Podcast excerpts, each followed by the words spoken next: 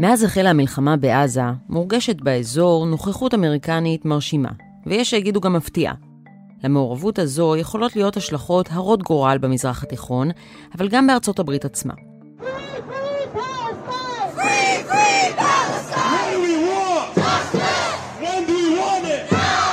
מלבד הסערה סביב הנעשה בקמפוסים ובמעוזים של השמאל הפרוגרסיבי, התמיכה של ביידן בישראל יכולה מאוד להשפיע על תוצאות הבחירות לנשיאות, ועל מדינות אמריקאיות שהפכו בשנים האחרונות למפתח אל הבית הלבן.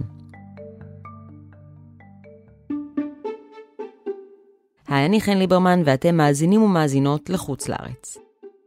בפרק הזה ננסה להבין מדוע המלחמה בעזה היא נושא פנים-אמריקאי, איך מתקדם הקאמבק של דונלד טראמפ, ואיזה תוכניות נקמה הרסניות הוא מכין ליום שבו ישוב אולי לחדר הסגלגל. שלום לנתנאל שלומוביץ, פרשן הארץ לענייני ארצות הברית ומרצה לתקשורת באוניברסיטת חיפה. שלום, שלום.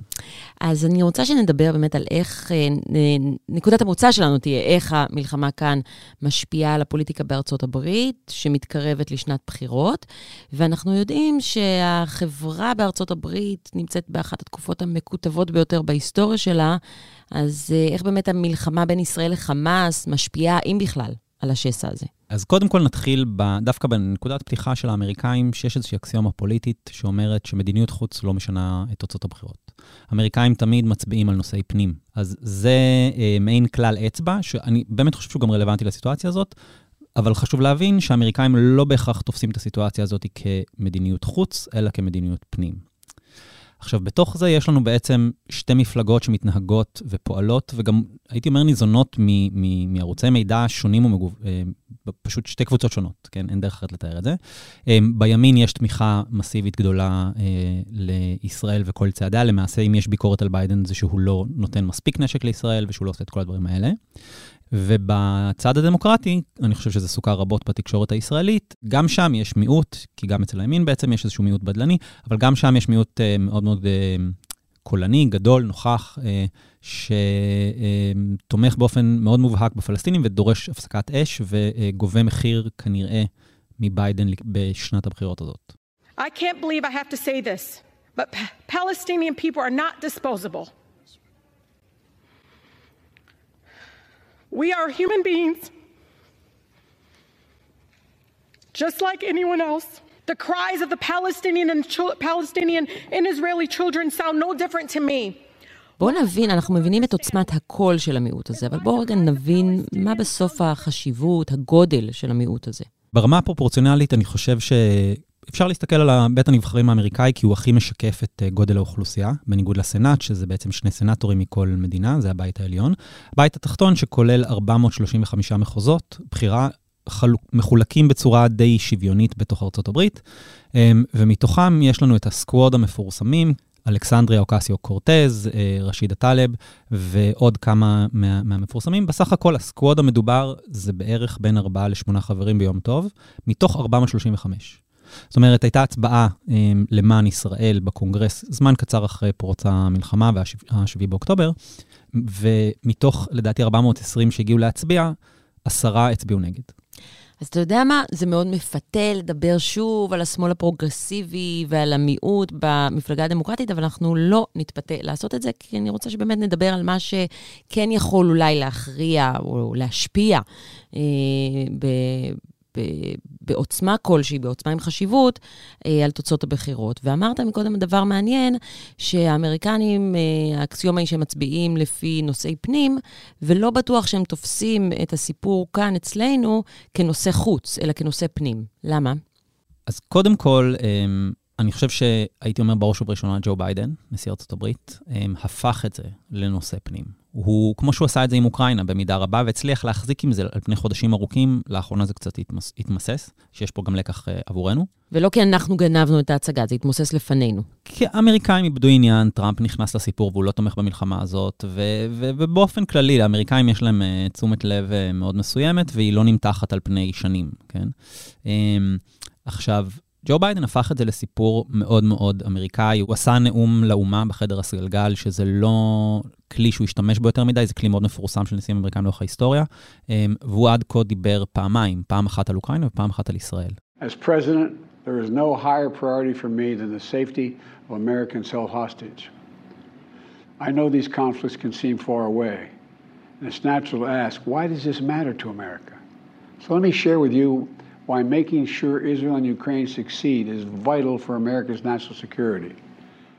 הוא גרר את האמריקאים אחריו ואמר, תשמעו, זה סיפור שהוא שלנו, זה חשוב לגורל של כל הדמוקרטיות בעולם, ואנחנו אחת מהן. היבט נוסף זה שהאמריקאים, לא משנה באיזה צד של הדיון הם נמצאים, הם כל הזמן מדברים על החטופים האמריקאים. בצד הפרו-ישראלי כמובן שומעים יותר על החטופים הישראלים, בצד הפרו-פלסטיני מדברים ומראיינים כל הזמן בתקשורת. יש אזרחויות כפולות גם בעזה, כן? אז יש שם, אני שמעתי המון רעיונות אמ, של עזתים עם דרכון אמריקאי, שכאמור מקבלים בתקשורת האמריקאית את הטיפול האמריקאי. אז כל הסיפור הזה הוא לא סתם מלחמה רחוקה מעבר לים, באופן שאפילו אוקראינה הייתה, אלא סיפור שיש בו אמריקאים, יש, יש תיעוד של אמריקאים, יודעים על חטופים אמריקאים, ו, וכמובן, בל נשכח, שזו מלחמה שהתחילה באופן שמאוד מהדהד, מוכר, טראומטי לאמריקאים, את uh, הפיגועים של 11 בספטמבר. או, זהו. אז עד כמה הפיגועים של 11 בספטמבר ממשיכים להיות באמת הצל שמרחף וגם מחלק את המחנות ביחס לישראל, חמאס, ישראל, הפלסטינים? אז הייתי אומר ש... אני חושב שכל מדינה ותרבות, יש לנו נטייה להשליך, גם לישראלים, כן? יש לנו נטייה להשליך על המציאות, את איך שאנחנו תופסים את, ה, את העולם ו, ואת עולם המושגים שלנו. אז האמריקאים מכירים את 9-11, הם מכירים את 11 בספטמבר, הם, הם גם מכירים את Black Lives Matter, שזה התנועה נגד דיכוי שחורים בארצות הברית, אה, שהתחילה בעשור הקודם, אבל היא כבר רתמה המון המון אה, תומכים, בשמאל בעיקר, סביב הרצח של ג'ורג' פלויד ב-2020, כולנו, אני חושב, זוכרים על איך שהוא נחנק שם למוות על ידי שוטר. עכשיו, שני האירועים הגדולים האלה, כל אחד בדרכו, כן, אני חושב, תרם לעיצוב השיח כרגע שיש בארצות הברית, לא משנה שוב באיזה קוטב. אמ, אז בצד הפרו-פלסטיני הפרוגרסיבי, שבפירוש אנחנו רואים מפגינים באוניברסיטאות ובערים הגדולות ו- וכל אלה, אז הם, הם יותר בעולם של יחסים גזעיים בין ישראלים לפלסטינים, אה, כובש ונכבש, זה, זה עולם המושגים. כלומר, תנועת ה-Black Lives Matter די אימצה לעצמה את הקמפיין הפלסטיני. הייתי אומר שזה ממש אותה קבוצה, חברתית אפילו, כן? כאילו, המנהיגים של Black Lives Matter והדמויות הפרוגרסיביות שהזכרנו, הם הגיעו לישראל המון פעמים, וכשהם הגיעו לישראל זה היה כדי להגיע לרשות. זאת אומרת, יש שם קשרים גם אנושיים אמיתיים, אה, לרבות העובדה ש... את יודעת, רשידה טלב הייתה באירועים של Black Lives Matter, ואז הם מגיעים לאירועים שלה, זה, זה, זה, מאוד, אה, זה מאוד אנושי, כל הסיפור הזה. אה, ובצד הייתי אומר שתומך בישראל, שחשוב לזכור שלפי סקרים מדובר ביותר מ-70% אה, מהציבור האמריקאי. שתומך בישראל. כן, שזה בהכרח כולל גם את רוב הדמוקרטים. אז שם הסיפור הוא באמת 9-11. הם אומרים לעצמם, כל הזמן, אלה הדימויים שאני שומע, כן? אה, אנשים אומרים, ב-9-11 נהרגו 3,000 איש, אנחנו מדינה של 350 מיליון איש, פרופורציונלית זה כמו 40 9-11, 100 9-11, החטופים זה סיפור אחר, הם, הם שומעים את הסיפורים של המנהרות, זה, זה מדהים אותם, כן? הם שומעים, גם פה יש עולם דימויים, כן? על איך זה משתווה לכמה מנהרות יש ברכבת התחתית בניו יורק, כן? אלה השוואות שאנשים עושים כרגע בארצות הברית. אבל כשמדברים על ה-70 אחוז תמיכה בישראל, לפני שהמאזינים אולי יתנחמו אה, בנתון הזה, כן כדאי להסתכל על החלוקה לגילאים. כי כשאנחנו מסתכלים על הדור הצעיר, אנחנו רואים שהמגמה היא יותר פרו-פלסטינית.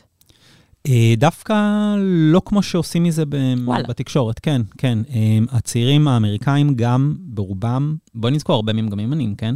הצעירים האמריקאים ברובם אגב, גם באופן מפתיע גם יש עלייה בתמיכה בטראמפ, אבל יש גם תמיכה בישראל, אז כנראה שאולי זה בא ביחד. אמ, וגם... אז אני כבר לא יודעת אם זה טוב או רע לנו. זה כבר שאלה אחרת, אבל, אבל אמ, חשוב גם לזכור, כן, שזה לא קפוא בזמן. אני לא זוכר את המספרים המדויקים על אוקראינה, הרי המלחמה שם התחילה בפברואר 2022.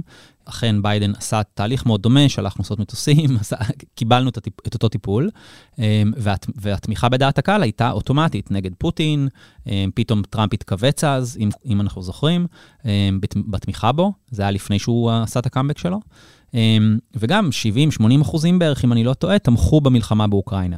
היום האחוזים האלה הם יותר באזור ה-40, כי בסופו של דבר, אחרי שנה, פתאום האמריקאים, קורה להם מה שקורה להם תמיד, כן? זה קרה להם גם במלחמת העולם הראשונה והשנייה, וכל המלחמות, ש... ועיראק ואפגניסטן, ווייטנאם וקוריאה, ולמעשה היו להם לא מעט מלחמות, אמ, שאחרי זמן מה, הם באים ושואלים, אגב, כמו ישראלים ששאלו את זה בלבנון ובשטחים ובכל המקומות האלה, למה אנחנו פה בעצם?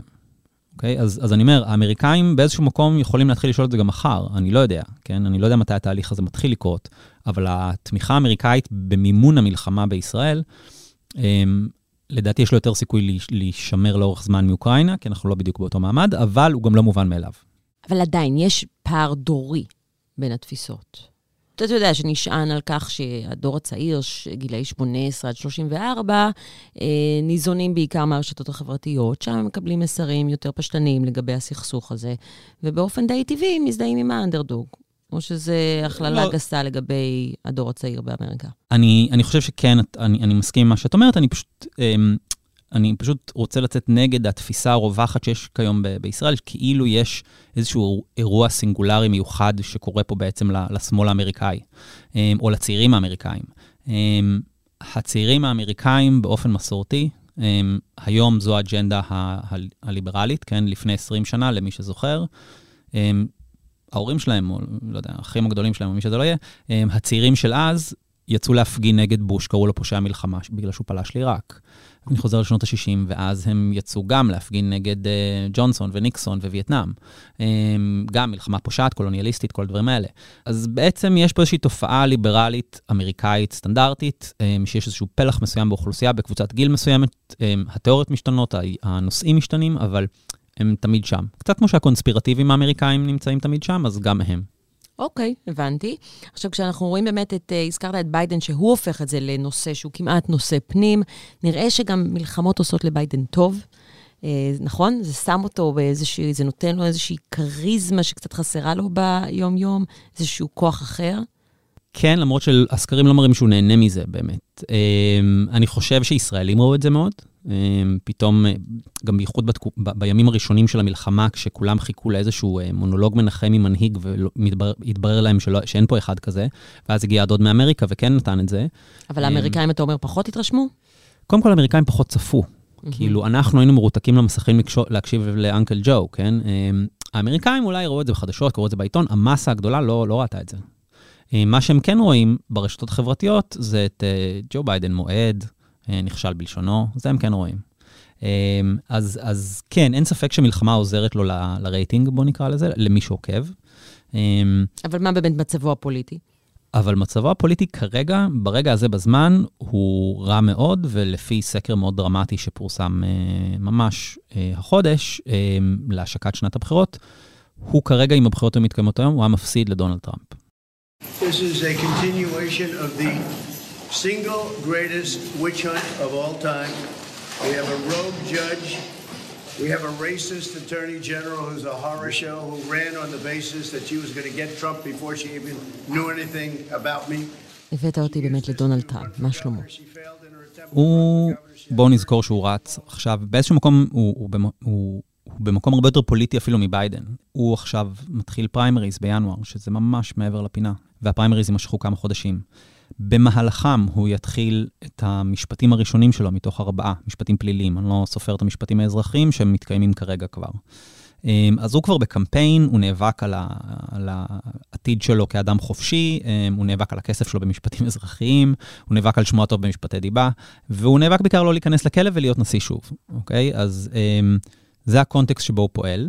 כשהמלחמה פרצה, אני חושב שקיבלנו את הטראמפ האותנטי, מה שאת אה, כינית מוזר, אני הייתי קורא הנורמלי שלו, אמ, שהוא דיבר על, אה, אה חיזבאללה האלה מאוד חכמים, אה, וגלנט הזה אידיוט, וביבי מאוד אכזב אותנו, כי הוא לא תמך ב... ב... כמובן זה אותנו ולא אותי, אבל אמ, כי ביבי הכיר בניצחון של ביידן, כן? זה, זה מדהים שעל זה ביבי, כאילו, בסופו של דבר על, זה, על זו נפילתו מול טראמפ. אמ, מאז אה, ניכר שהיועצים שלו וכל מי שכותב לו את הנאומים ב teleprompter, התאפסו על עצמם, אה, ונתנו את המונולוגים שאת מצפה באיזשהו מקום לשמוע ממנהיג רפובליקאי, שאומר...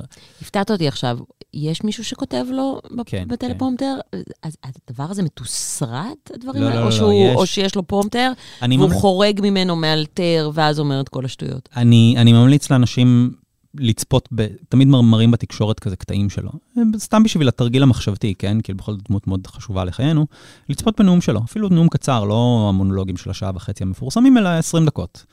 ואת ממש רואה, אפשר לראות את זה בעיניים, כן? יש את ה... את רואה איך הוא מסתכל הצידה, כל מילה, כל משפט שני הוא משבש איזושהי מילה, כי הוא לא מצליח לקרוא כמו שצריך בטלפרומטר, ואז הוא גם רהוט. המשפטים קוהרנטיים, כאילו, יש טיעונים לוגיים, יש סדר, ו, וכל הטון שלו, כל המלל, הכל משתנה, כל האוצר מילים משתנה בבת אחת ברגע שהוא סוטה מהטלפרומטר, והרבה פעמים זה קורה בגלל שיש לו פתאום מחשבה. אז את רואה שהוא מקריא איזושהי שורה, אה, ארה"ב תחתיי אה, תתקוף באיראן ותעשה את כל הצעדים החשובים. אתם יודעים, זה מזכיר לי את הפעם ההיא שהייתי בשיחה ודיברנו על סולימני, איך קראו לו סולימני? מה היה השם של... זה, זה טראמפ, כאילו, בנאום. עכשיו. בגלל זה אני אומר, המעבר בין הטלפרומפטר לטראמפ האותנטי הוא... הוא...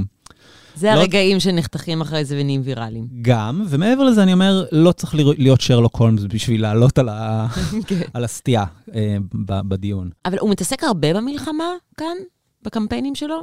לא, ממש לא, אבל, אבל נאומים שלו כן, כי את יודעת, כאמור, הוא רץ בפריימריז, אז הוא מגיע, יש מלא מלא אירועים שאנחנו לא ממש עוקבים אחריהם בישראל, אבל את יודעת, הפריימריז מתחילים באיואה, בניו-המפשר, במדינות המפורסמות האלה, אז בימים אלה ממש יש לך, את יודעת, אירוע של אוונגליסטים ממחוז צ'פמן בניו-המפשר אמ, למען ישראל.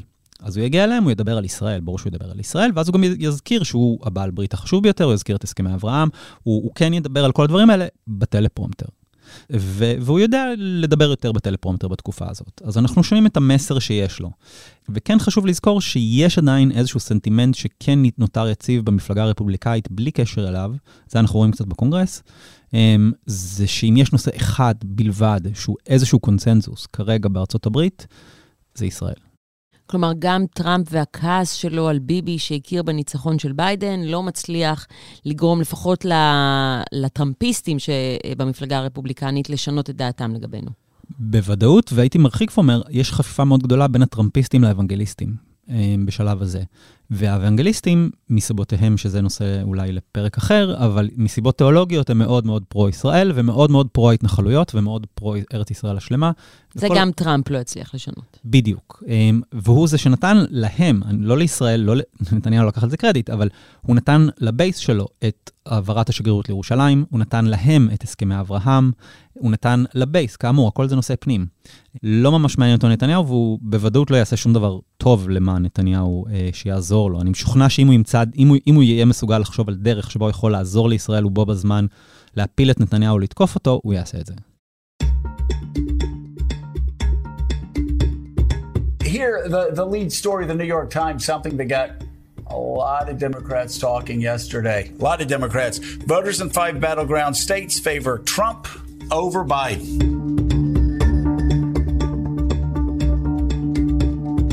אם אנחנו רוצים קצת יותר לסבך את העניין ולהבין איך הנושא הזה, שהוא נושא חוץ, סלש נושא פנים בארצות הברית, כן יכול להשפיע על הבחירות, אז כדאי שגם נסתכל על החלוקה למדינות, ואיפה יש מדינות מתנדדות שיכול, שה, שה, שהסיפור, שהקונפליקט כאן, יכול להכריע את הכף כן. בהן.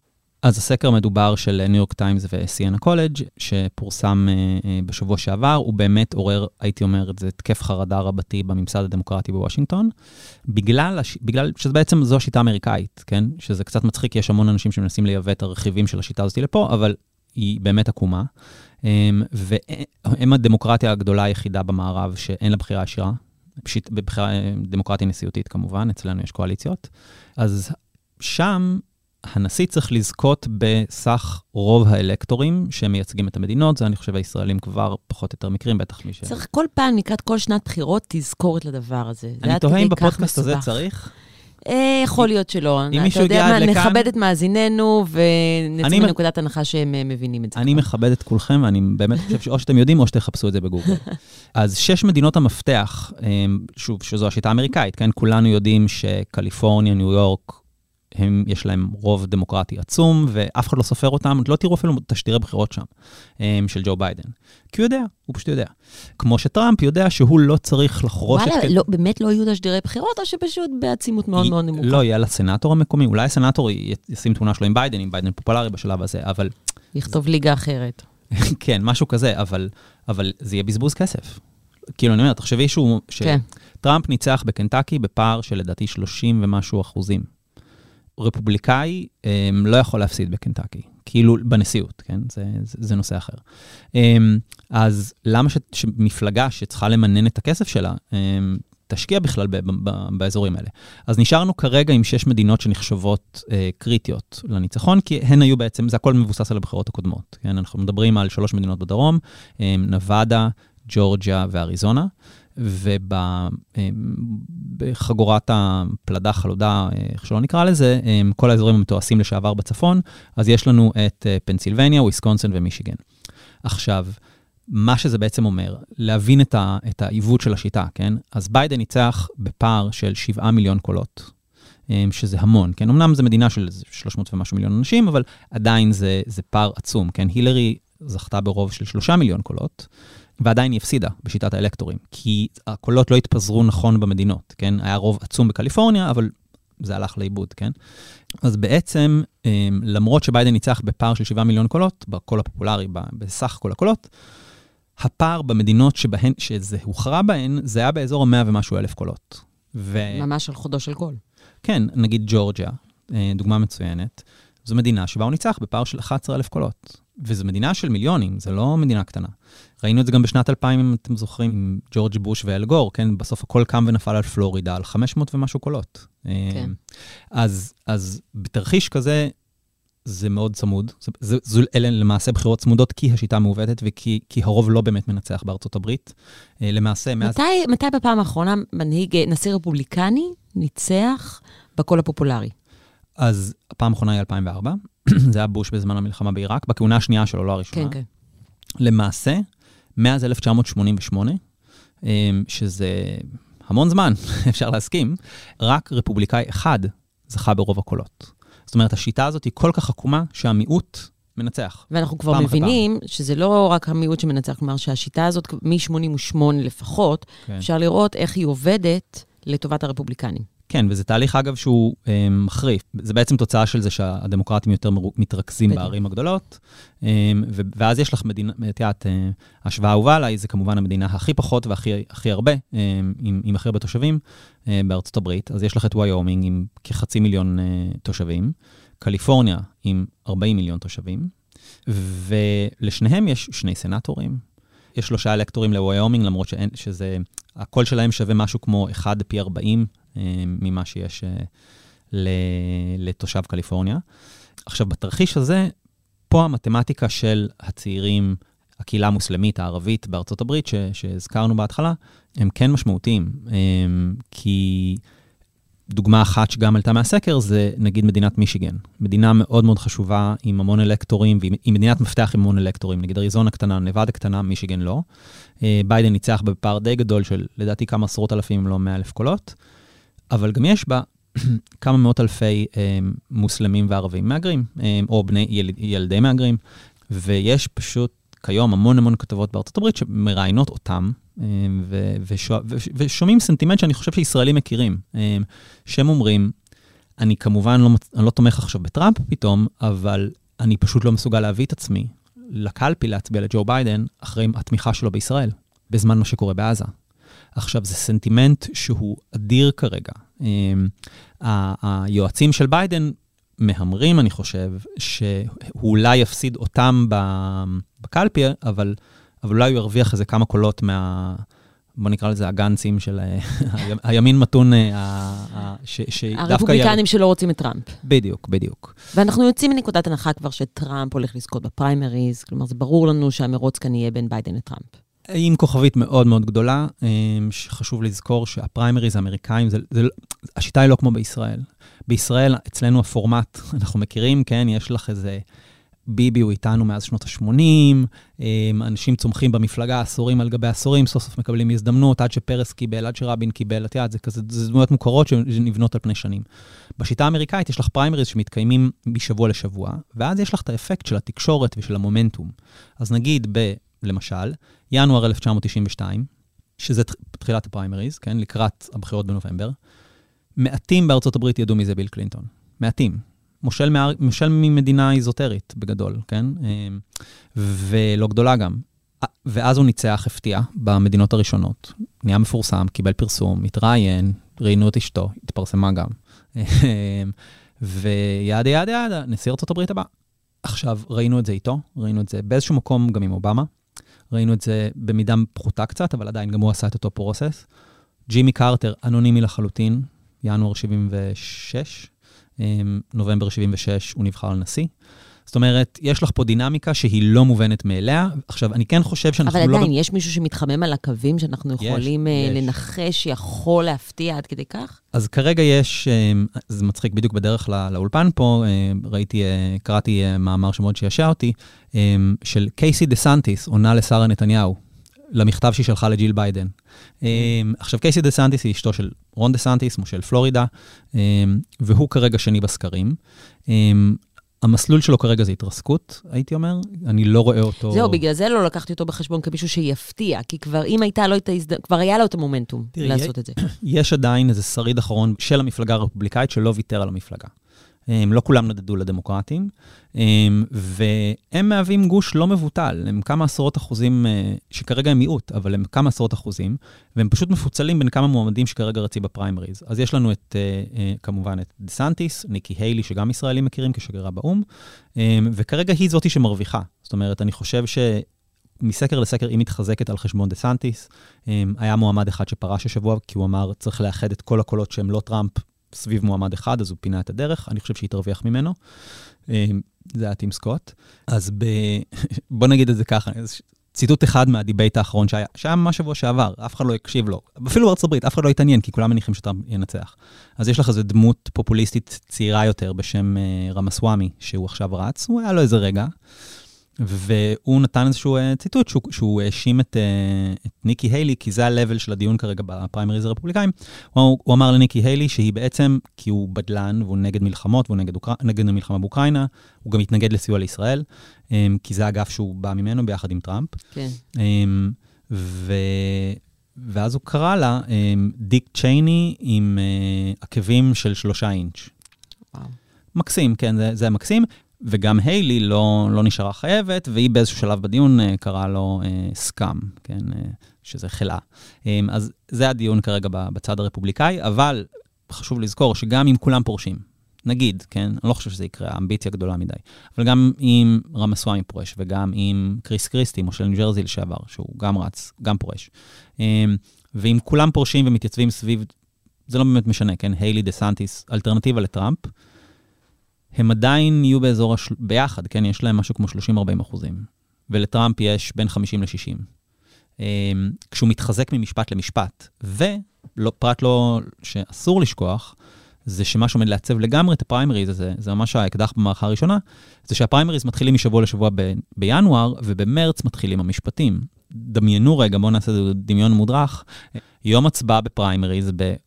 זה לא באמת משנה, כן, נגיד אה, נברסקה, ובאותו יום יש בבוקר עדות של איזה משהו מהמשפט, כן? ו- וכולם מדברים על העדות הזאת. אנחנו לא צריכים להתאמץ יותר מדי לדמיין, יש לנו כאן uh, דוגמאות מקומיות. הייתה לי הרגשה שמישהו כן, יעלה את זה, כן. אבל, אבל ו- ואנחנו גם רואים איך, כמו אצלנו, גם בארצות הברית, זה מחזק את טראמפ. כן, אבל אני אומר, תחשבי רגע מה זה אומר, שיש לך את העדות הזאת, כשבאותו יום אותם אנשים הולכים להצביע על האיש הזה. זה לא היה לנו עוד. Do you like any of the other Republican candidates that are out there now? I don't follow that on TV. I follow Donald Trump. So only Trump, right? וגם, יכול להיות שכשאנחנו מדברים על זה שזה מחזק אותו, אנחנו כן צריכים לבחון את זה שוב דרך השיטה האלקטורלית. יכול להיות שיש מקומות אסטרטגיים, מדינות מתנדנדות שבהן זה לא מחזק, מדינות שבהן הוא צריך ויכול אולי לנצח על חודו של קול, ששם דווקא המשפטים האלה כן פוגעים בו. קודם כל חשוב לזכור שגם טראמפ וגם ביידן בתקופתם, אני לא חושב שזה הם עשו את זה, אלא הם שניהם סימפטומים לתקופה, אבל ראינו את המפה המשתנה. כאילו, היא השתנתה באופן שבו, לא כשאני ואת התחלנו לעבוד בעיתונות, היא הייתה אחרת, כן? דיברו על מדינות אחרות, כל הזמן דיברו על פלורידה, נכון? נכון. הזכרנו את uh, בוש וגור. פלורידה הייתה המדינת מפתח. הציפו אותה בתשדירים, ומהבחירות האחרונות, פעמיים הלכה לטראמפ, אמרו, אוקיי, היא, היא נגמרה, היא כבר לא באמת מדינה uh, מתנדדת. אז אנחנו לא באמת יודעים... אמ, מה יפתיע אותנו? ב-2016 פתאום מישיגן נכנסה לדיון, שהיא לא הייתה לפני כן. אחרי זה ביידן הכניס את ג'ורג'יה לדיון, אה, ואריזונה. אלה מדינות שלא היו לפני כן. אנחנו לא יודעים מה יהיה בפעם הבאה, זה כוכבית גדולה אחת. ואנחנו שנה לפני הבחירות. זאת אומרת, אה, שזה המון המון זמן. כאילו, תחשבו שלפני שנה היה פה בחירות בישראל, בנובמבר 2022. מה היה נושא הדיון אז? מישהו דיבר על הפיכה משטרית, מישהו דיבר על מלחמה בעזה. לא, היו, היו דיונים אחרים לגמרי, אני אפילו לא זוכר מה הם, זה היה כל כך מזמן. יוקר המחיה. יוקר המחיה, בדיוק, בדיוק. Um, עכשיו, השנה לפני הבחירות זה המון זמן, אנחנו לא יודעים מה יהיה הנושא שיעלה לדיון בחמישי בנובמבר 2024. Uh, אה, וגם חשוב לזכור שטראמפ, כל התקופה הזאת עבור המון, המון אמריקאים שהצביעו לו פעם ואז הצביעו בסוף לביידן, כאילו הצביעו לו ב-2016 ואז הצביעו ב-2020 לביידן, אלה האנשים שהכריעו את הבחירות. הרבה מהם הסבירו את זה בזה שאמרו שהוא עושה יותר מדי רעש. עכשיו, טראמפ די נעלם להם, כן? כי זה לא, אלה בהכרח לא צרכני חדשות כבדים שיאזינו לפודקאסט הזה, אוקיי? אלה, הם, הם אנשים שנמנעים מפוליטיקה, הם לא, זה לא בשבילם. סביב, לקראת נובמבר יש בחירות יד, זה כמו אצלנו במונדיאל, או לי לפחות במונדיאל. פעם בארבע שנים, איזה, לאיזה כמה שבועות, פתאום אני מתעניין בכדורגל. אז גם אמריקאים, פעם בארבע שנים הם פתאום, אוקיי, יאללה, בוא נראה מה לפוליטיקאים יש לומר. ואלה האנשים שמכריעים, והם מקשיבים לטראמפ, והוא פשוט דוחה, כן? הוא מדבר בצורה בוטה, הוא אומר דברים מזעזעים. פלוס, יש לו המון הבטחות קמפיין שהבטחת, הוא עבר מ"אני אבנה חומה בגבול מקסיקו" ל"אני אנקום באויבים שלי". אבל יש בכל זאת אה, מצביעים שבאופן אובייקטיבי הוא כן, אה, המדיניות שלו, מה שהוא כן הצליח ליישם, היטיב איתם כלכלית, ועכשיו הוא הולך להרוויח מזה? אה, כן, קוראים להם מיליארדרים בעיקר, לא אה. באמת. אה, אבל, אבל אני חושב שהדיון הוא קצת האמת שהוא קצת כמו בישראל, במובנים רבים. אמ, אנחנו חיים בתקופה שבה המנבא הגדול ביותר להצבעה בבחירות זה לאיזה גוש הצבעת קודם. זאת אומרת, אנחנו ראינו את זה בשלל מועמדים קורים בבחירות בארצות הברית, שזה לא באמת משנה איזה דמות קיקיונית המפלגה הרלוונטית העלתה, אמ, אנשים המשיכו להצביע למפלגה שלהם. ההצבעה היא שבטית, הזהות המפלגתית היא עמוקה, אמ, ואני חושב ש... טראמפ פשוט זוכה בש... בגלל השיטה האמריקאית, כן? שהפריימריז, זה לא כמו אצלנו, נכון, שיש מפלגות ואז צריכים להיות קואליציה וכל זה. פה יש לך פריימריז לנשיאות של כל גוש הימין, כל גוש השמאל. אז הוא זכה עכשיו, או עומד לזכות בכל גוש אה, הימין. עכשיו, אם אתה ימני, ואתה חלק מהקבוצה הזאת, חברתית, פוליטית, זהותית, איך שלא תסתכל על זה, דתית, ואתה אומר, זה לא המנהיג שלי, אפשר להפנות את זה למאזינים, לעצמך, כן? ולהגיד, כמה פעמים הצבענו לאנשים שלא הכי אהבנו, אז אולי מה שמכריע את הבחירות בארצות הברית זה אחוזי ההצבעה. כי אחרת, לפי מה שאתה אומר, אז תמיד היינו נשארים עם אותו מחנה שמנצח. ולפי הקול הפופולרי, זה היה כנראה המחנה הדמוקרטי. אז אחוזי ההצבעה זה במידה רבה היה הסיפור של 2016. אבל זה לא... אה, כן. אבל ב-2020 ראינו ש, שטראמפ היה מספיק מגעיל. כאילו, ארבע שנים של טראמפ הזיזו מספיק אמריקאים, מיליוני אמריקאים, כן? וזה מה שאני מנסה לומר. הפער האלקטורלי היה צמוד. שהרפ, שהרפובליקאים אוהבים להזכיר את זה, כן, או, הוא ניצח רק בפער של איקס קולות. מבחינת הקול הפופולרי, מבחינת המסה, המסה אמרה, מסה של ימנים, מיליוני ימנים, מן הסתם, תחשבו, רגע, בינו לבין הילרי יש פער של 4 מיליון קולות. זה 4 מיליון אנשים אמיתיים, שהצביעו כנראה ל... ל או הרבה מהם, אם, אם הם לא בוחרים ראשונים, הצביעו לטראמפ. ואז הם ראו טראמפ ואמרו, זה לא בשבילי. עכשיו, אני אומר, יש אנשים כאלה, זה לא, זה, לא צריך לוותר על פוליטיקה בהיבט הזה, כן? יש עדיין את היכולת הזאת. לכן אני אומר, אל, אל, אל, אל, אל תכתירו את טראמפ עדיין, כי תנו לו צ'אנס להזכיר לאמריקאים מי הוא לקראת נובמבר, ו, ויכול להיות שהסקרים יזוזו בחזרה לכיוון של ביידן. כלומר, האיום של טראמפ צריך פשוט להיות מספיק מוחשי, מספיק גדול, בשביל שאולי הוא יוציא את ה... את, לא את הדמוקרטים, הוא יוציא את האלה שלא אכפת להם מהבית כדי להצביע לביידן ולהצביע יותר נגד טראמפ. כן, כן, אני חושב שמספיק רק... טראמפ פשוט צריך לעשות טראמפ. בדיוק, אני אומר, הרי זה הקמפיין של ביידן ב-2020. הרי הוא לא רץ על מצע של אני עומד לעשות כל מיני דברים, חוץ מאולי קורונה. הוא רץ על מצע של, הנה טראמפ, הנה קולאז', הנה, הנה מונטאז', הנה כאילו טראמפ מדבר. רוצים עוד ארבע שנים של זה? בדיוק. או ש... בדיוק. זה, זה היה הקמפיין שלו, וזה הזיז מיליוני אנשים שמאלה. Hundreds flooded the streets of Dearborn, displaying signs and waving flags. We are demanding the end for the siege on Gaza. We are demanding for a ceasefire. אז אני רוצה עוד מעט שננסה לתרחש, עד כמה שאפשר לתרחש, את נשיאות טראמפ הבאה, mm-hmm. עד כמה שאפשר לצפות את האיש הזה, אבל לפני זה עוד קצת נתעכב שוב על המפלגה הדמוקרטית, כי דיברנו על ה squad, על אלכסנדר אוקסיו קורטז, על האגף הפרוגרסיבי, ועל זה שבסוף הגודל שלהם הוא לא משמעותי, אלא פשוט הקול שלהם נשמע יותר. ועדיין, כשמסתכלים על השיטה האלקטורלית, והזכרת את מישיגן, דווקא העניין הפרוגרסיבי יכול אולי שם מאוד להשפיע ולהכריע בגלל אנשים שכמו שאתה אומר, יגידו, בעקבות המלחמה כאן, שהם לא יכולים להצביע לביידן אחרי התמיכה המסיבית שלו בישראל. שוב, ברור לנו שהבחירות הן עוד שנה והכל יכול לקרות עד אז, והנושאים יתחלפו וכולם ישכחו מאיתנו וזה בכלל לא ישנה. אבל נגיד שהבחירות היו היום, או נגיד שהסיפור כאן נמשך ומסתבך והופך להיות עוד יותר איזשהו נושא פנים נוסף בארצות הברית, עד כמה זה באמת יכול להשפיע בדיוק על מדינות כאלה כמו מישיגן, שיגידו, אנחנו לא יכולות להצביע לביידן, אנשים יגידו, אנחנו לא יכולים להצביע לביידן בגלל התמיכה שלו בישראל, ואו לא יצביעו, או ילכו להצביע לטראמפ? אז תראי, אני חושב שכשאנחנו מדברים על הקולות, הייתי עושה כן הבחנה בין הפרוגרסיביים לקהילה המוסלמית והערבית בארצות הברית. יש חפיפה מסוימת, בעיקר לא בקרב צעירים, אבל זה בפירוש לא אחד לאחד. הרבה מהם, את יודעת, זה קצת כמו אה, אה, קבוצות אה, אתניות אחרות. הלטינים, למשל, הם קבוצה שהם גם שחורים במידה רבה, הם מאוד שמרנים חברתית, הרבה מהם נגד הפלות. אבל הם מצאו את מקומם בקואליציה הדמוקרטית, אוקיי? הם חלק מהקואליציה הדמוקרטית. ו... ובהקשר של... עדיין קהילות של מיעוטים עדיין ממשיכות להזדהות עם המפלגה הדמוקרטית? אני חושב שיש עוד מוסכמה פוליטית שבגדול אה, אומרת שאנשים יותר מצביעים נגד מאשר בעד. אני חושב שזה נכון גם לישראלים. ובואו נזכור מי זה טראמפ. זאת אומרת, האנשים האלה ראו את טראמפ, הם הקשיבו לו. הם כן אה, יותר מעורבים פוליטית משאר האוכלוסייה. כאילו מודעים פוליטית אה, משאר אוכלוסיית צרכני חדשות, אה, והם הקשיבו לו, וזה בן אדם שהשיק את הקמפיין שלו ב-2015 בנאום המקורי שלו, כן, שדיבר על איך שכל ה... שמקסיקו שולחת לפה אנסים, והוא הפך את מה שהיה מובלע במפלגה הרפובליקאית לכמעט מוצהר, שזו, אנחנו המפלגה של הלבנים בארצות הברית. עכשיו, אם אתה לא מוצא את עצמך בהגדרה הזאת, כפי שאגב, המון גם יהודים לא מוצאים את עצמם בהגדרה הזאת. יש המון יהודים שכן, אבל המון יהודים לא. והקואליציה הדמוקרטית, שהיא באופן מסור, כבר עשורים, כן, גם משתווה בכלל, או הביטוי הזה נתבע זה בכלל על רוזוולט, שקוראים למפלגה הדמוקרטית קואליציה של מיעוטים.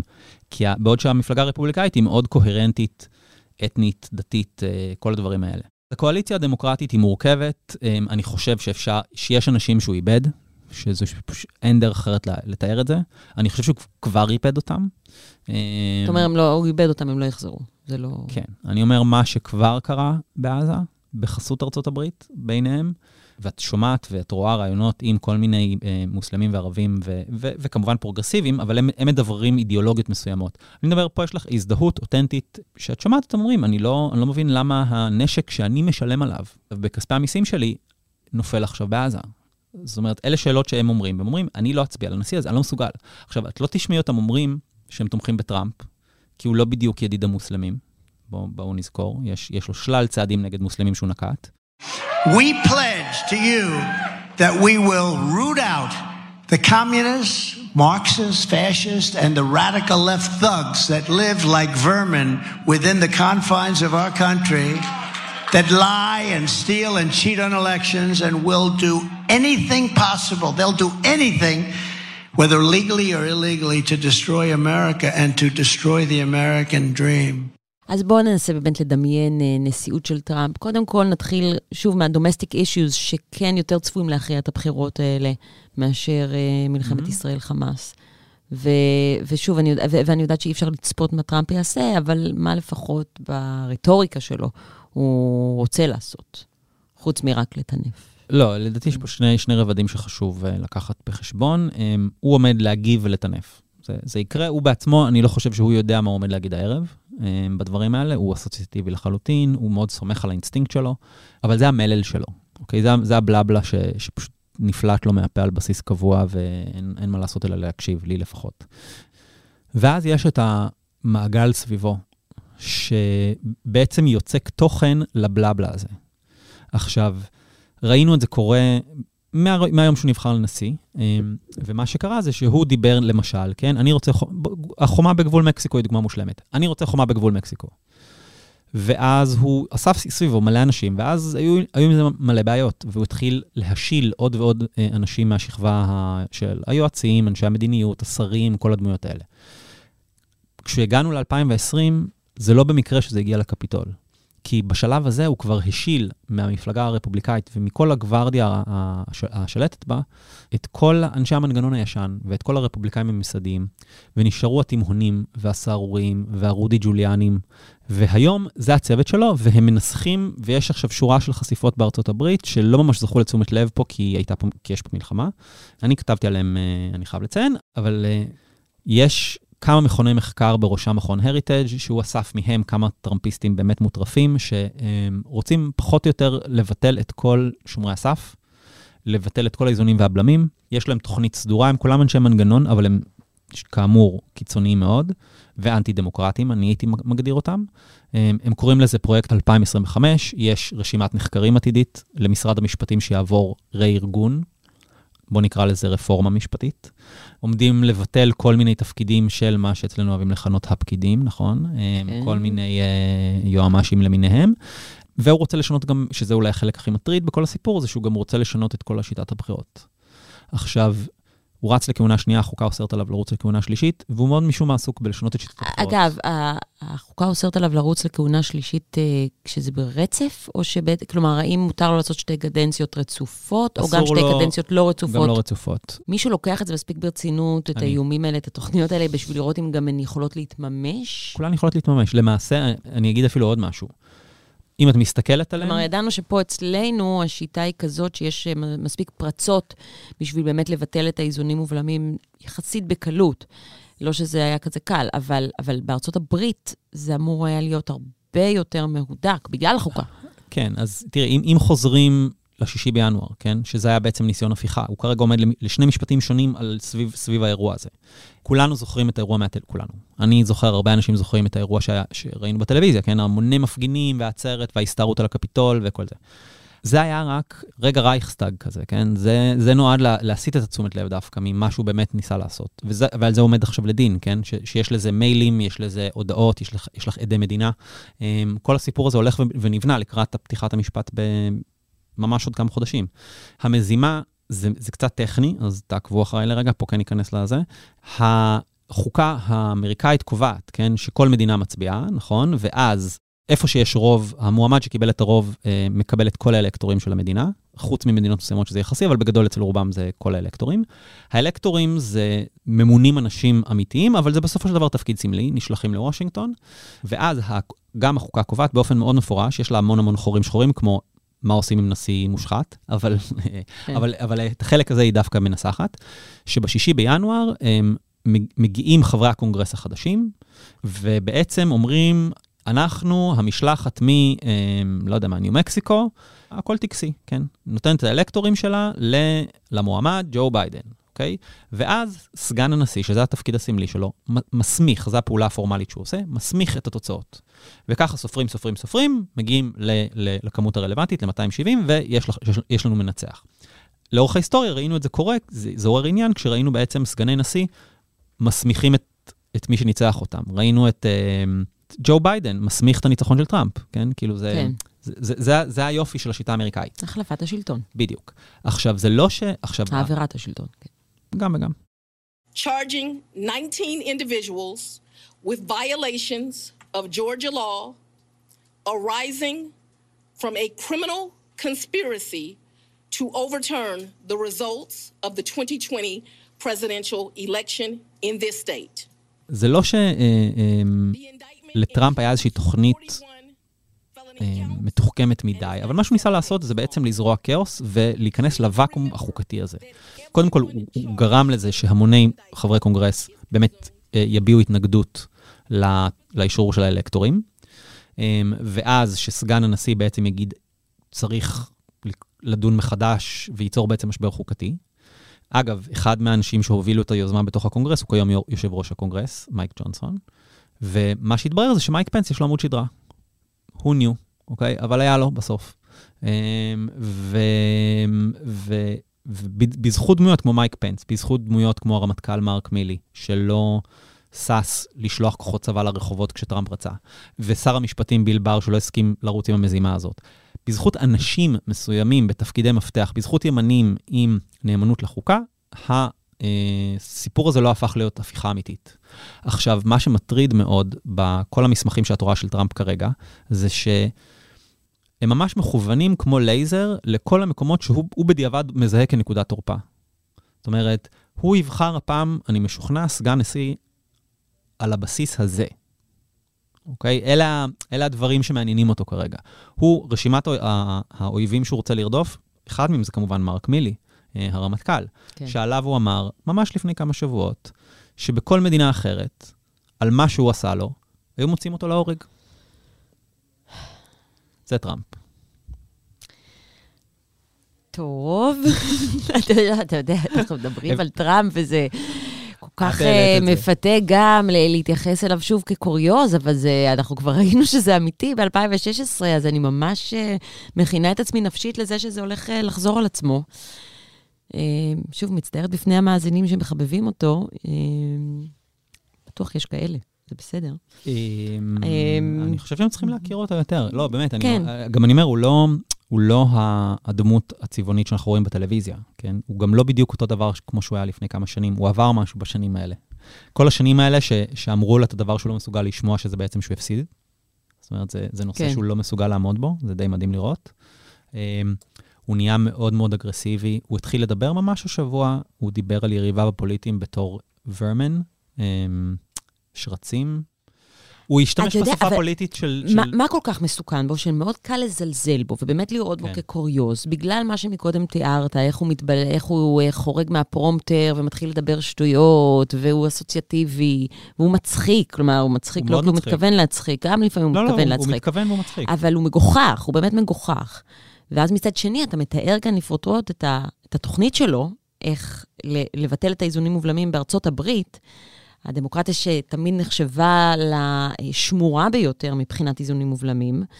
אמ, וזה מה שכל כך מסוכן, קשה לקחת אותו ברצינות. איך אתה מסביר את הפער הזה בין אותו בן אדם שבאמת נראה כמו קוריוז ומתנהג כמו קוריוז, אבל בסוף יש לו תוכנית סדורה שיכולה לפגוע אנושות בדמוקרטיה האמריקנית. יש לו אנשים שהם יותר קייפבל, שהם אלה כן, שאחרי כן. זה מנסחים לו את המסמכים האלה ואת התוכנית אה, הסדורה הזאת, והם אלה שיוכלו להוציא את זה לפועל? כאמור, כרגע מי שמוביל את פרויקט 2025 זה מכון הריטג', שהוא אולי מכון המחקר המשמעותי והמרכזי ביותר של הימין האמריקאי. אה, משם יצאו כמה מה, מה, מהחוקים החשובים ביותר של הימין האמריקאי בעשורים האחרונים. זאת אומרת, זה לא אנשים שהם uh, קיקיוניים. לכן אני לא מתייחס, הרי אני, כאמור, אני מסקר אותו כבר uh, זמן מה, אפשר לומר. Uh, ואני יודע לא להתייחס ברצינות לכל דבר שהוא אומר, כן? יש דברים שכן מצחיקים אותי. את יודעת, יש, יש לו איזה מונולוג שאני עדיין אה, נוצר, של, אה, שהוא דיבר על איך פעם הזרם באסלה היה חזק יותר, ומה קרה לנו כאומה בגלל זה. את יודעת, זה, זה טראמפ, זה טראמפ. כאילו, אני אומר, זה, וזה בדיוק הרשתות החברתיות, זה כזה, איזה, איזה בדיחה משעשעת, משהו חסר מודעות, איזה קריאה לפשיזם, את יודעת, כאילו כזה ערבוב כזה. כן. זה אלה הרשתות החברתיות. והאנשים סביבו, הפעם זה מה שנראה לי הרבה יותר מטריד בשלב הנוכחי, זה שהוא אסף סביבו אנשים שהם בפירוש מסוגלים לבצע את המשימות שהוא רוצה שהם יבצעו, ושהם, ושהם הרבה יותר מסוכנים מהאנשים שהיו לו קודם סביבו. ומשתמשים בו בעצם. כן. ואני אומר, אני כן, יש בי איזושהי תקווה מסוימת שהאמריקאים, ברגע שהסיפור הזה יחזור לכותרות, וטראמפ יחזור לכותרות, וזה, כשהבחירות התחילו באמת אה, לחמם מנועים, ו, ופתאום אנשים יראו כל מיני דברים שהוא אמר, שאולי הם לא עקבו אחריו בשנה האחרונה. אה, כמו ש... שהוא הבטיח להיות הנקמה שלכם, וכל כל, כל ההצעות הבאמת דמגוגיות המפחידות שלו. אז המרכז האמריקאי הזה, שכבר ברח ממנו פעם אחת, שכבר הצטער על זה שהוא הצביע לו פעם אחת, אה, הצטער פעמיים. אוקיי. Okay. כלומר, התקווה הגדולה של אה, ביידן נגד טראמפ זה טראמפ. כן. נתנאל שלומוביץ, תודה רבה לך על השיחה הזאת. בשמחה רבה. בנימה לא אופטימית זאת. סליחה על זה.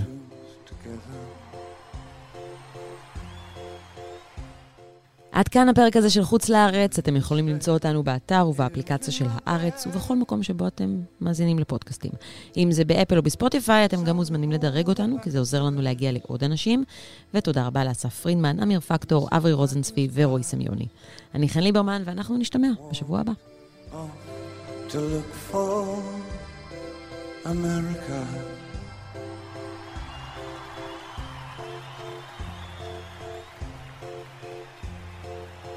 Kathy, I said, as we boarded a Greyhound in Pittsburgh. Michigan seems like a dream to me now. It took me four days to hitchhike from Saginaw. I've come to look for America.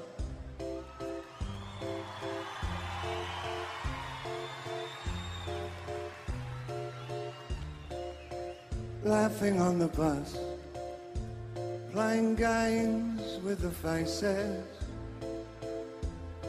She said the man in the gabardine suit was a spy.